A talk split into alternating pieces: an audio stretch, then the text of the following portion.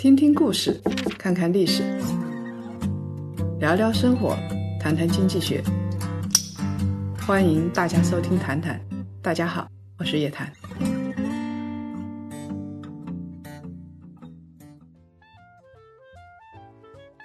这一期咱们开始新的《谈谈》吧，动作很快啊！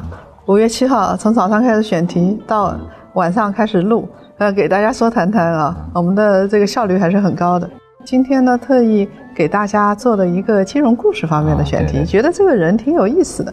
因为现在整个市场上蹿下跳的，美股有各种说法，有的人浑水不是说美股要大跌吗？然后美股最近两天还在涨，是吧？反弹完一波。呃，反弹反弹完一波，拼多多啊、特斯拉都涨得很厉害。然后我们也看到，其实巴菲特这个股神啊，在亏，亏了三千五百亿，估计这还不是头。桥水的达里奥那年前就被爆出他已经爆仓了，说他根本就没有那么多的钱，那现在怎么都不知道靠怎么支撑着呢？当然了，这个到现在还没爆，估计是爆不了，要么就是传言是假的，要么是有一只手在拖着他们。嗯，那有一个人，哎，挺有意思啊。这些基金经理都这么狼狈的时候，有一个人出尽了风头。这个人就是黑石，中国人民的老朋友，这个苏世民。啊，说到苏世民这个人，跟达里奥一样有名，因为苏世民的书最近我也买了，达里奥的书也买了。呃，他们经常做一个趣味的经济学指标，就是说，在中国拼命推销书的话，这个人就开始不务正业了。他说达里奥以前《原则》那本书在中国推的很厉害，那苏世民呢？最近我买那本书叫啥来着？呃，我的经验教训嘛，也是畅销书，就到中国来卖书来了，而且他的身价，你想想看，以苏世民的身价，所以他在中国卖书是不一样的，有一众大佬陪同直播，一般都不出来的。你想红杉的沈南鹏，你一般是碰不到他的吧？然后呢，还有万科的郁亮一起直播了两个小时。更可怕的是，像马云这些摒弃战线，都一起为他吆喝做直播啊，一起为他吆喝。你一个直播，一个卖书，你就能看出你的人员圈到底在什么地方。起码是国内顶级的大佬，中国的一线大佬全部上阵为苏世民吆喝。所以你想想看，苏世民的有多高？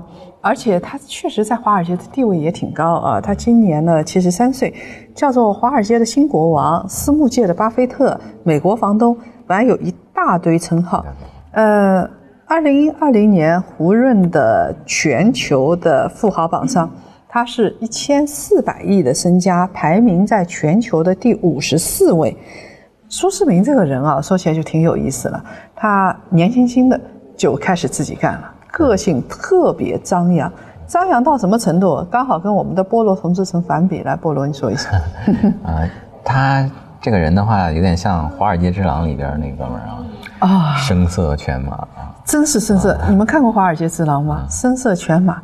然后呢，他们年底啊。招了一帮这个脱衣舞娘站在这个台子上来表演，就像中国那个当时嘚瑟的那些公司找苍老师开年会是一个道理。对对对，这哥们儿上大学期间跟他们学生会较劲，就把外边这个跳舞的姑娘给弄进学校里边表演去。但是呢，我们觉得这样的一个人应该是声色犬马，应该没什么出息。但是刚好相反，他在工作上他秉持的价值完全不一样。他是一个完美主义者，他是一个很苛刻的人，而且敢于冒险、出奇制胜，啊，洞察人心、遍访名师。我们觉得有一连串的词啊可以形容这个人，但是呢，当你把个别的词用在他身上的时候，又觉得不完整。你觉得他非常的激进，但是他同时又很谦逊，要不然他不会去遍访名师。对，刚才老师说他这个人很完美主义者嘛。对，其实他年轻的时候也出现过一些比较低级的那种错误。嗯，就他之前有在那个雷曼工作的时候，有一次给客户做路演，他发现有一页这个数据是错的，他想把那页给撕掉，然后到开始路演的时候，发现那页还在。他撕错了，被老板痛骂一顿。然后还有个事儿是，他有一回亏了这个投资人的钱，亏投资人的钱之后，就投资人在办公室当着很多人的面把他骂的狗血淋头，说你是不是猪，或者你这个能力有问题，才把我这个钱给我亏这么多。然后当时他他自己写的都要哭了。就这这种人，他这个性格比较好胜的话，这种事情对于他来说都是刺激。所以他有一个原则，就是不要犯错。嗯这个跟达里奥是反的，达里奥是那种鼓励犯错，但是你只要你不要去隐藏错误就可以。嗯，他是就是完美主义者呢，就不能容忍错误。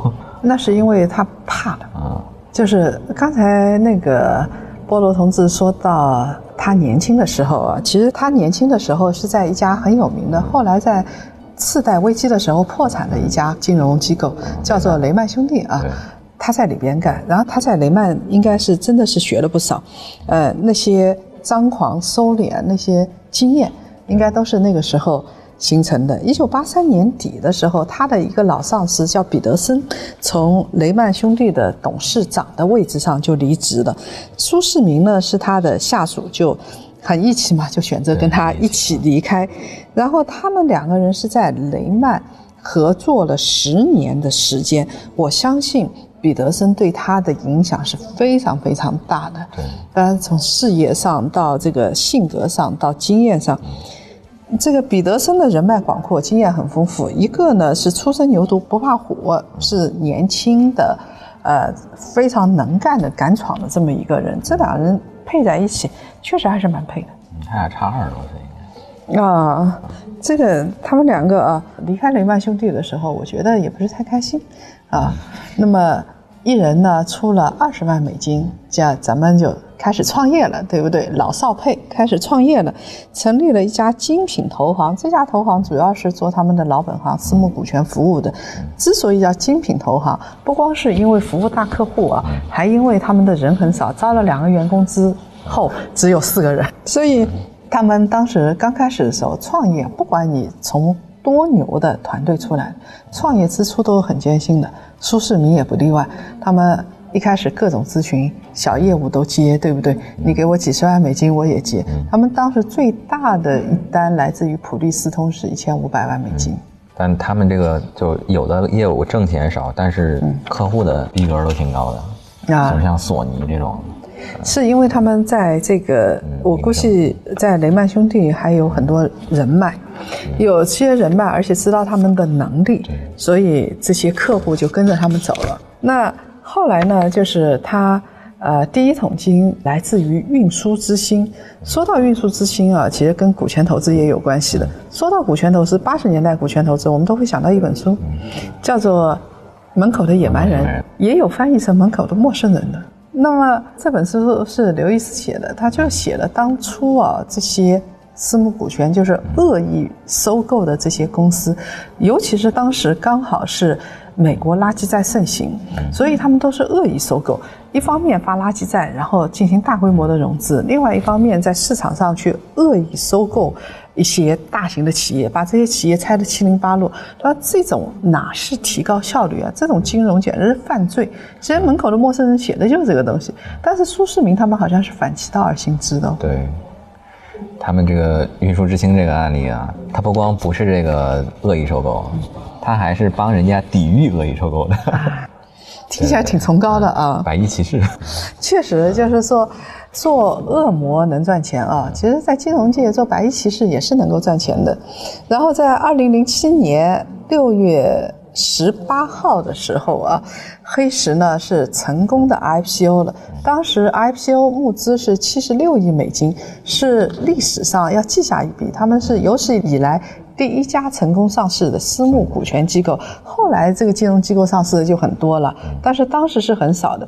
他们当时的业务是三项范围，第一个就是我们刚才说的私募股权，还有一个他们投资不动产啊。现在不是有很多金融机构投资不动产的吗？他们投资不动产是很有名的，还有一些另类资产管理。另类资产管理像对冲基金啊，这些都叫做另类资产管理。当然，他们也做 FA。啊，当然收费就很高了。然后基金配售这些他们都做。现在他们已经是一家世界级的公司了，总部是在纽约，然后，呃，他们的分部在亚特兰大、波士顿、芝加哥、达拉斯、洛杉矶、旧金山、伦敦、巴黎、孟买、香港、北京、上海、东京，想象得到的大城市他们都有。分支机构啊，说明这家机构其实从八三年以来扩张的确实是很快的。到了二零一九年末的时候，他们的总资产已经达到五千九百一十一亿美元，这真正的叫做富可敌国了。你想想看，相当于多少人民币呢？六千亿美金，相当于多少人民币？四万亿人民币左右。这样的一个规模，然后它不动产的规模其实蛮大的，有一千六百多亿，私募股权有一千八百多亿，再接下来就是对冲基金啊、信贷管理啊这些东西，它主要的收益还是我们刚才说的私募基金跟这个不动产这一块啊。那么它其实是一个大房东来的，整个的他做房地产是最有心得了，他的房地产的收益啊是高于他的私募股权的这部分收益，但本质上来说，你想他一九八三年就开始做，然后做不动产，从本质上来说，二零零八年次贷危机主要就是房地产的危机，他不是应该已经破产过一次了吗？嗯，这个就要提到他一个特别知名的一个案例，嗯，就是收购这个 EOP，然后迅速分拆这个闪电战啊，啊，雷曼倒了，他的老东家倒了，他没倒，嗯。我们先说这个 EOP 吧，就是他的这个在房地产领域的投资啊，给大家讲讲这个故事。为什么雷曼倒了？然后为什么这么多做次贷的倒了？哎，他还能赚钱呢？而且他是做多，他居然能赚钱，真的是靠房地产赚的钱。所以他是赶在这个崩盘之前做的这笔交易。他真的叫火中取栗。对，晚一点他就这个交易他就做不了了啊。快进快出。嗯。啊，他这个我觉得是不是有运气的成分啊？我现在想想都吓出一身冷汗啊！他是二零零四年三月开始他涉足的，然后呢，两年时间，黑石集团啊，在美国买了十一家公开上市的不动产的投资信托公司，就像我们说的 REITs 啊，那么还有连锁酒店。呃，公寓式酒店、第一医疗、什么国际酒店、什么什么一大堆，你能想象到的什么商务快捷酒店，到高端酒店，到度假酒店，他全都买了，买的特别多。我们知道，二零零七年其实次贷危机已经爆发了。二零零六年，当时他进军的是写字楼，五十六亿美金收购美利家不动产公司，十八亿美金拥有崔泽克地产公司的大部分资产。然后呢，他还投资了办公物业投资信托公司，他马上就要这个危机爆发了。他买了这么多办公楼，我的天哪！包括办公楼的金融资产，他怎么度过危机的？我觉得他之所以嗯这么快出手，可能是他感觉到了，因为当时那个资产价格是在已经开始下跌了，他感受到这个苗头了，所以他才会做这么快。做的有多快呢？他们投资这个 EOP，呃，EOP 它这个公司名就叫办公物业投资信托，它的核心都是在各地的写字楼，然后有在这个纽约、波士顿这些核心地方有，但是呢，多数还是在一些比较偏远的地方的这种比较廉价的资产。他做这个东西之所以能挣钱呢，就是因为加杠杆，他是自有资金就三十多亿，他加到了三百多亿，他从外边融了二百九十倍的杠杆，十倍杠杆去做这东西。十倍杠杆做这个东西，就是你只要挣百分之十，那你挣一倍了。他最后的确是挣了一倍。嗯，百分之十的话，其实在做这种交易的时候是比较容易达到的。就是你谈判的时候，我这边强势一点，然后另外一方买的意愿强一点，嗯，我就很容易能挣到这个百分之十的钱。他的确是挣到了。他这个有多快呢？他融这个二百九十五亿美金只用了五天的时间。而且都是从美国大的这个银行去融的，像贝尔斯登啊、美国银行啊、高盛那边融到了。它融到的当时的成本应该相对来说是比较低的。而且如果是我做实操的话，我最佩服他两点：第一个，他当然有融资能力，他还有上下游的客户，对不对？但是我觉得从实操层面来说，最值得学的是什么啊？第一。他也排除风险，就是他拿到这么多写字楼之后，他把非核心地带的写字楼就先卖完了，卖掉之后，他留下来，他其实风险已经覆盖掉了，留下来的都是一些核心地带的，只剩下一点点的那些写字楼，对吧？另外一个呢，刚才说了，他动作快，就是他这个融资结束之后一个礼拜。他卖掉了五十三座大楼，一个礼拜啊，五十三座楼卖的，一天卖个七八栋，啊，对吧？一天卖七栋楼，我的天，这什么速度啊？那么他四个月里边呢，他又出售了一部分资产，两百八十亿，所以他剩下来的就是纯收益，然后再加上一部分核心资产。呃，他三十五亿的股权投资增值到七十亿美金，所以他的收益呢是翻了一倍。当然了，接手黑石的这部分人可就惨了，以高价接手了他非核心地带的写字楼，我相信这帮人肯定就完蛋。大家都知道，他 IPO 才募了七十多亿，这个挣三十多亿对他来说很重要，就是救命钱。是。那么我们再说一说啊，这个黑石啊，还有一些故事。他除了做写字楼啊，就是他动作极快，所以我可以把它形容为就是希特勒在二战初期发动的那种闪电战。另外一个呢，我们再来看看啊，他怎么做股权投资的？因为按照顺序排下来的话，它第二大的类别就是私募股权投资这一块嘛。我们刚才说了，他其实做的都是白衣骑士。对。那最典型的一单就是美国钢铁公司啊，一九八五年的时候啊，就是并购，在美国是如火如荼的。我记得还有关进监狱的做那个垃圾站的那个，呃，梅尔肯，呃，这个人。然后呢，这个大家如果不了解这一段历史的话，去看看八十年代的那个美国财长的回忆录和《门口的野蛮人》这本书，基本上对这个东西就会有所了解了。当时他也是刚起步啊，你想八三年出来创业的，八五年刚起步，四十万的启动资金，那创始人有资源，在一九八七年的时候，他们募集到了六亿美金，开始并购之旅。那我们再来看一看，就是他的并购的要诀，就是不做恶意并购，做善意并购。也就是说，当别人被恶意并购的时候，我挺身而出，成为救你的勇士，这是他的基本逻辑。所以。正因为有这个逻辑啊，他在美国呃这个并购界积累了很多人员，很多公司都跟他成为朋友，然后很多金融界的人也跟他成为朋友。黑石的第一个收购案例是运输之星公司，他就是帮助运输之星来抵御野蛮人的。这家运输之星说起来也是颇有来头的，就是老师刚才说那个美国钢铁他们的一个下边的公司。嗯，他做这事儿是当时有一个也是这种私募基金，他们是要恶意收购这个美国钢铁，然后这个公司为了保住它的核心资产呢，他们是在市场上招标嘛，找这个能给他们提供解决方案的，然后这黑石呢就中标了，中标之后呢，他们给他们提了一个方案，嗯，就是先把这个公司的核心资产放到一个公司里边，然后呢把这个公司卖给。卖给黑石，嗯，就相当于我直接把我核心资产从上市公司给剥离了。是这样子，就是他说的就是我成立一个，我原来这家大公司不是遭遇到恶意并购了吗？风险很大，呃，风急浪高，我呢再成立一家公司，把这个核心资产呢就剥离到这家公司里边去。那你恶意收购我这家大公司，你就收购好了，反正也没有资产了。这个小公司呢，就是那个美国。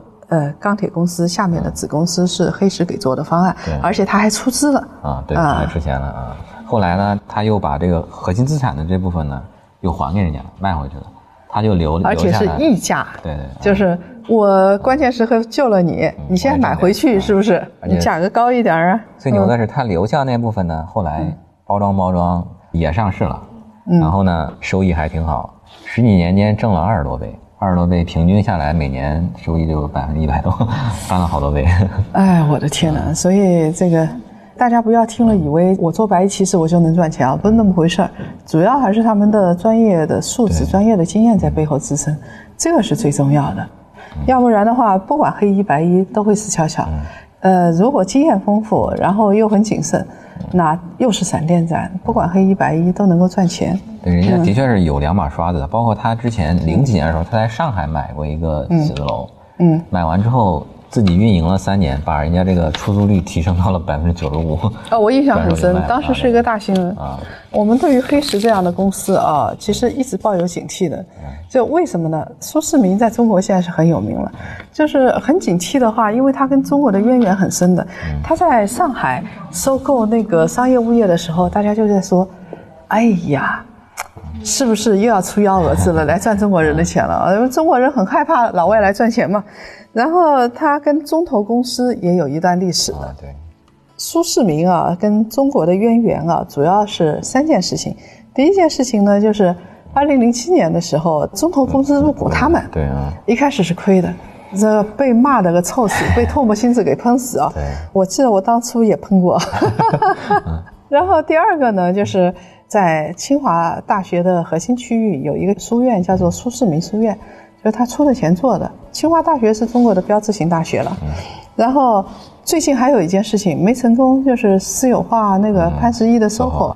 那么中投公司呢，跟黑石之间的关系来自于中国甜蜜的烦恼。中国加入 WTO 之后，外汇储备就涨得很高。我觉得当时大家都在嘚瑟的一件事情，哎呀，中国外汇储备这么多，该怎么花呀？当时特嘚瑟啊。那。到了二零一四年的时候啊，二零零三年中国的外汇储备还不到五千亿美金，我记得当时文革以前的话，大概只有几亿美金，那特别少。那到二零一四年，外汇储备就到达巅峰了，是四万亿美金。现在呢，基本上稳定在三万亿美金。那这么些钱啊，你不能都买美国国债啊，收益又低，你也都不能买日本国债啊，收益这么低。那么你到底该怎么投资呢？这个东西就很麻烦，投资需要专业人士啊，所以当时呢，中国就成立了一家公司，叫做中投公司，专门来做这个事情。我们说到中投公司啊，财政部下面的很多人不一定熟悉啊，但是说到中央汇金，很多人就熟悉了。汇金是中投的全资子公司。嗯，现在你在查 A 股市场上的这个很多企业的时候，你会发现它的大股东是中央汇金啊，呃，这已经作为一个标志了。如果中央汇金进去的话，说明这个是大白马，或者是未来有前景啊。那么，在这个中投公司刚成立的时候啊，然后是首单投资项目，就是中投的首单投资项目，就是投资黑石，说明。中国的一些高阶的金融官员和操盘者，跟苏世民是很熟悉的。哎，对，他那个当时因为苏世民不是想要上市嘛，黑石想要上市嘛，二零零七年六月登陆纽交所，在此之前，他应该是在路演的时候，他让机构来买的时候，当时中投进去的，中投是三十亿美金拿下了黑石百分之十的。股权是黑石的基石投资者，他当然希望黑石上市之后你可以大涨啊，对不对？然后解锁之后我可以赚一票。没想到当时二零零七年啊，黑石上市刚好又碰到次贷危机，所以黑石的股价是下跌的。下跌了之后呢，中投就增持了二点五亿美金，他不光没有卖啊，没有锁定亏损。反而是增持了，持股比例呢是到了百分之十二点五。这个时候，所有人都是在说：“哎呀，你看看中国人这个国际操盘就不行啊，怎么这个，你你你投资黑石肯定是亏了嘛？你怎么还能继续持有呢？”确实也是，中投投了之后啊，承担了几年的亏损。呃，到二零零九年初的时候啊，黑石的股价是三点五五美金。你要知道，它的成本是二十九美金，你想想看，亏了多少，我都不知道他怎么解套的。要我是中投的人，我这不死的心都有了。这个操盘者，那么首单中投投黑石浮亏二十七亿美金，亏损幅度百分之八十三，一直到什么时候解套呢？二零一四年。二零一四年。刚才看了一下，它一四一五年的时候，这个股价是到了二三十块钱啊。又回到这个二十多块钱。其实你从时间跨度来说的话，中投的这笔投资，你还真不能算是太成功的。对，嗯，其实它这个的确是买在了高位。我看了一下，黑石现在的市值才三百四十多亿美金。嗯，你像中投，它当时三十亿买了百分之十，相当于当时的估值就三百亿。对，你这的确是。所以我们现在还是可以这么说啊。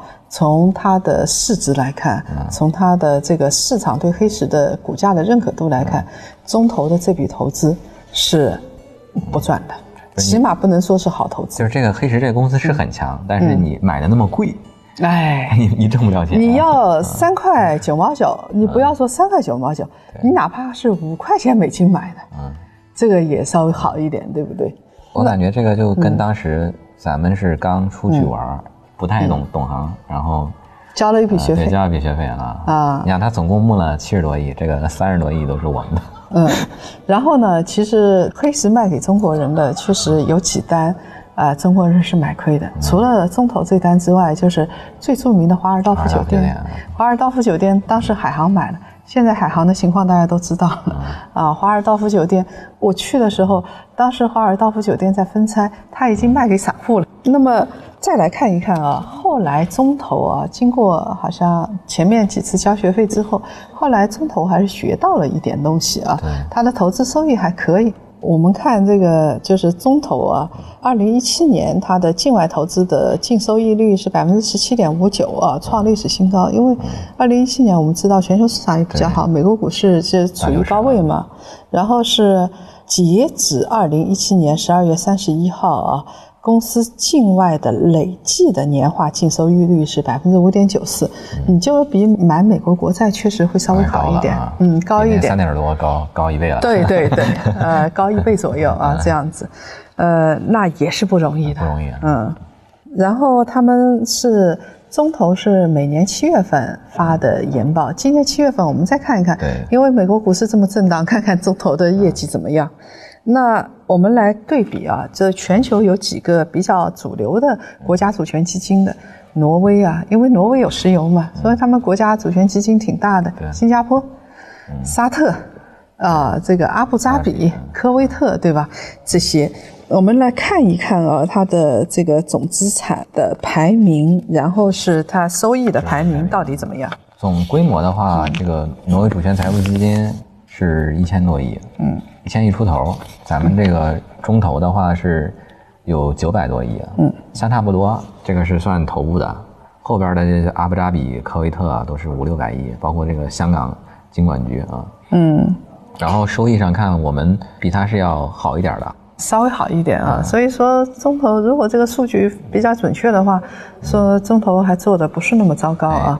其实像新加坡的主权投资啊。这个阿布扎比啊，都算是国际上做的比较好、比较有前瞻性的了。挪威这个它年化是百分之五点八，嗯啊，刚才这个中投是五点九四，五点九四，稍微高了一点点啊，略胜一筹。而且它那个挪威的主权财富基金的，权益类配置比例是百分之六十左右，嗯，中投是百分之四十三是权益类，嗯，就是权益类的少，然后收益还跟它差不多。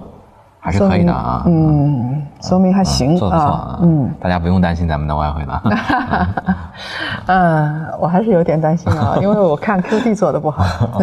嗯，那么我们再来看一看啊，还是回到苏世民。苏世民除了跟周投的这个渊源，跟潘石屹他们的渊源之外，其实他还跟清华大学有，他当时在这个清华大学的中心的位置，呃，有建了一个苏世民书院。而且这个建筑是很扎眼的，是由耶鲁大学建筑学院院长、后现代主义的代表呃罗伯特斯特恩教授来主持设计的。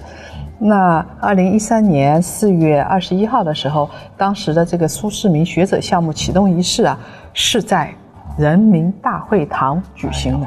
然后呢，因为当时这个十点的话，估计中投买的。黑石的股票也快解套了，大家面子上都比较好看一点啊，要不然的话，这个也不允许他在北京，在清华大学的中心作威作福。说你卖国啊，到时候。苏世民的书院是做的挺豪华的，那清华大学苏世民学者项目是。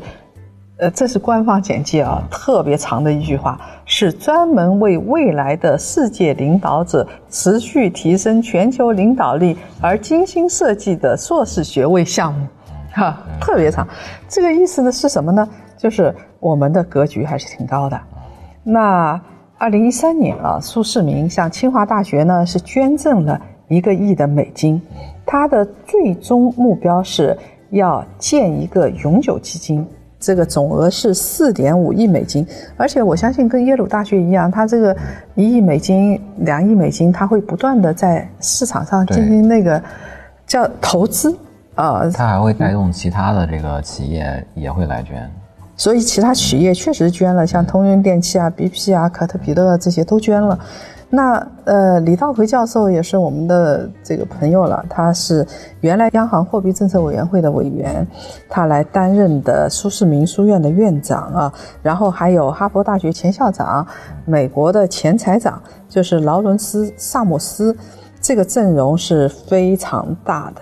所以怎么说呢？就是苏世民跟中国到底是敌人还是朋友？不要这么狭隘的理解，全有。他做生意就是要赚钱。而且赚起来眼睛也不眨，特别狠。但是他捐款也是捐的还可以，因为我们老听到中国的企业家给美国的大学捐款，很少听到美国的金融家跟企业家给中国的大学捐款。苏世民这个好像是，我不知道是不是独一份啊，起码是规模最大的一份了。那说到这儿的话，我们就要知道。其实苏世民的经验我们是可以学的，但是我们不要狭隘的从朋友或者敌人的角度去理解，就看人家怎么成功的，怎么成为世界的头牌花旦，我们去学就是了。那苏世民这个书里边他讲到二十五项原则啊，我们不要讲这么多，大家也记不住，我们一人说两条对自己印象最深的原则，好不好？你先说。我觉得第一条是让我觉得刷新我的三观。嗯，做大事和做小事的难易程度是一样的。嗯，所以你要追求这个比较宏伟的目标，就是你不能太小家子气。嗯，我怎么理解他这句话呢？就是你人生无论你是选择一个小目标还是一个大目标，你的辛苦都是一样的。所以不如选大的。对，不如选大的。这个真的让我觉得，哇，人家这个境界跟格格局好高，真的是嗯。所以我们应该写篇文章叫《格局》。这个我可能是从他这儿我才理解什么叫格局。嗯，他还有一个格局啊，也是跟格局有关的，就是他说，处于困境中的人啊，往往只关注自己的问题，但是解决自己问题的途径，恰恰是解决别人的问题。我觉得这话也说的很到位，你不要老想着，哎呀，我好痛苦啊，我好难哦，我这企业好难，我这人生好难。你要想想看，这世界上都是难的，你怎么给别人解决他的难题，自然而然一切都畅通。还有一个，你再选一个是啥？我觉得那个不要赔钱，那巴菲特也说过，所有人都在说不要赔钱，但要做到何其难也。其实这种越简单的话是。挺难理解的，嗯，我也是亏过很多次之后，慢慢开始懂，就是为什么他们都说不要亏钱，不要亏，因为亏钱真的太痛苦了。你像那个苏世民，他不是亏了客户的钱，被客户骂的狗血淋头，都快骂哭了。嗯，因为只有真的你体会到这个切肤之痛之后，你才明白为什么他们告诉你一定不要亏钱。确实不要赔钱，不要赔钱啊，嗯。你现在在我们这个夜谈财经里边啊，你要赔钱也不允许你赔钱。那么在接下来啊，其实，嗯，我觉得对于我来说啊，有两个东西在我眼里是并行不悖的，一个是勇气，勇往直前，坚定的意志，啊，这个其实也很多人说过，但要做到确实也很难。另外一个，其实他这儿提到的是开放的心态。就你有可能一个人的能力是有限的，但是当你用一群很有实力的人，并且在一个非常开放的环境里头来一起工作的时候，这个时候会无往而不胜。所以你想，他会遍访天下名师，嗯，然后他年轻的时候也没名啊，对不对？那他怎么去找名师呢？他就是到处发信啊。谁知道哪片云彩下雨啊？对不对？万一这个人愿意见后辈了呢？那其实老师，我现在想啊，他之所以给清华捐钱，那跟这个也有关系。我这个一亿下去，中国所有的就是各个专业、各个领域的专家、最顶尖的人，我都认识了。而他还给那个伦敦还是剑桥也捐了，捐了一点八亿美金。所以你发现没有，他除了坚定的意志、开放的心态、闪电战之外，他其实呢就是通过这样的方式，用小钱撬动大杠杆。你说对于他来说，一亿美金多吗？我们说白了也不多。你想他的总资产多少啊？我们刚才说都说过了，五千多亿美金啊。他捐一亿多吗？不多，但是他把中国的政商，然后金融界全都打进去，杠杆原理。你看他投了一亿，带着别的总共投了三亿。所以呀，啊，我们最后他说了，每个人都有梦想。我们夜谈财经的理想是，让天下没有难理的财，帮别人成就梦想，同时成就自己的梦想。服务意识啊，服务意识啊。好了，今天我们的谈谈就到这儿。各位檀香，我们下次见。好的，各位檀香，咱们下期再见。